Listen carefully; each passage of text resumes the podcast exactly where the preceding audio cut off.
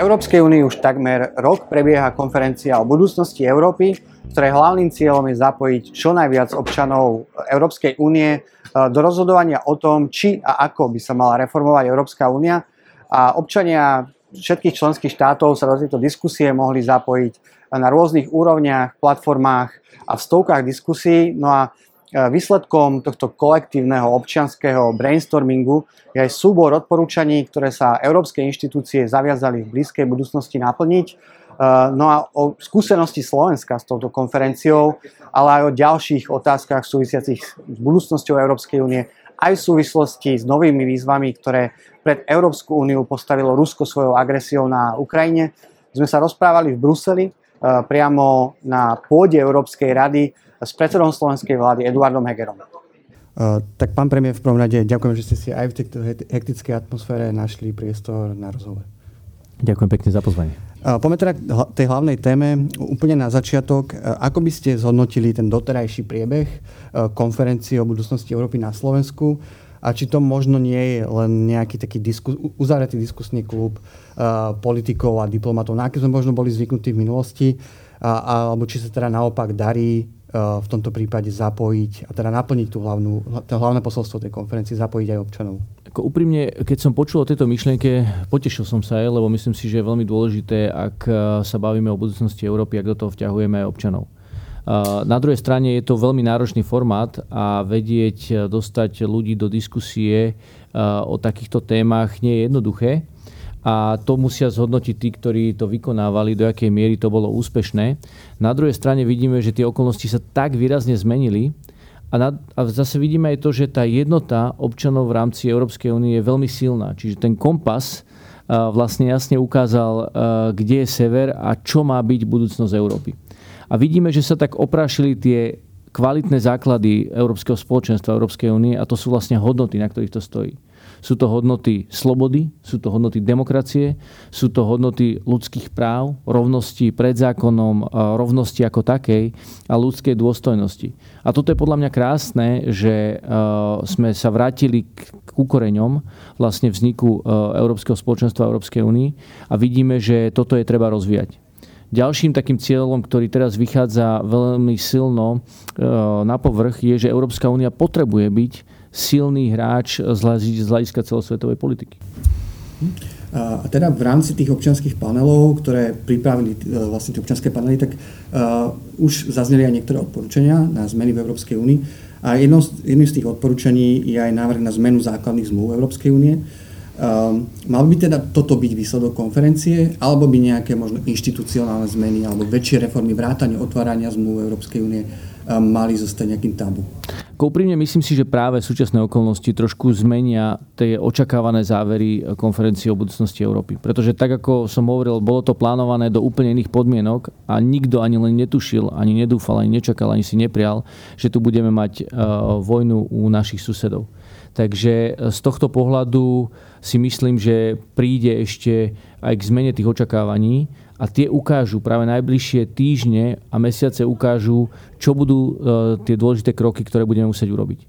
Keď sa pozriete aj na závery, ktoré tu, alebo vôbec na témy, ktoré diskutujeme, či už je to strategický kompas, či už je to e, spoločný nákup e, energií, vidíme, že toto všetko sú veci, ktoré určujú a predurčujú, ako bude Európa fungovať.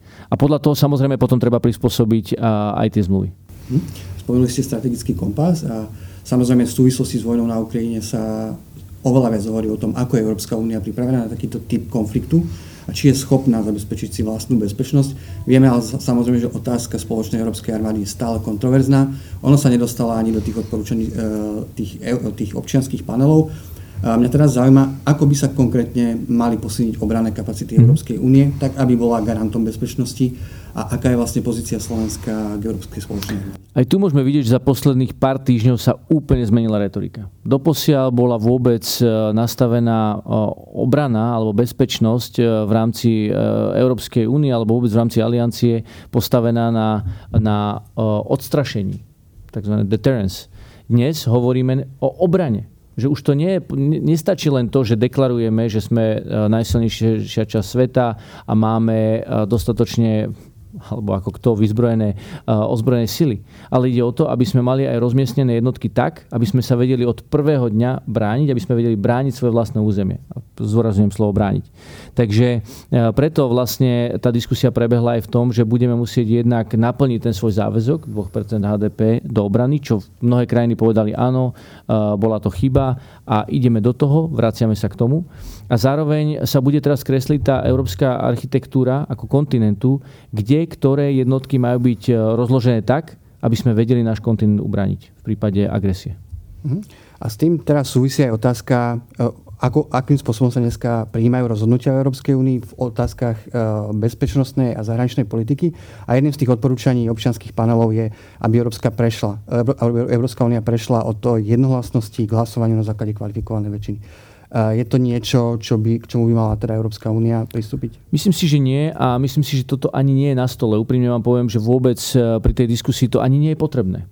Pretože, a myslím, že to je to sympatické a ukazuje nový rozmer Európskej únie, že my vieme fungovať na základe jednoty.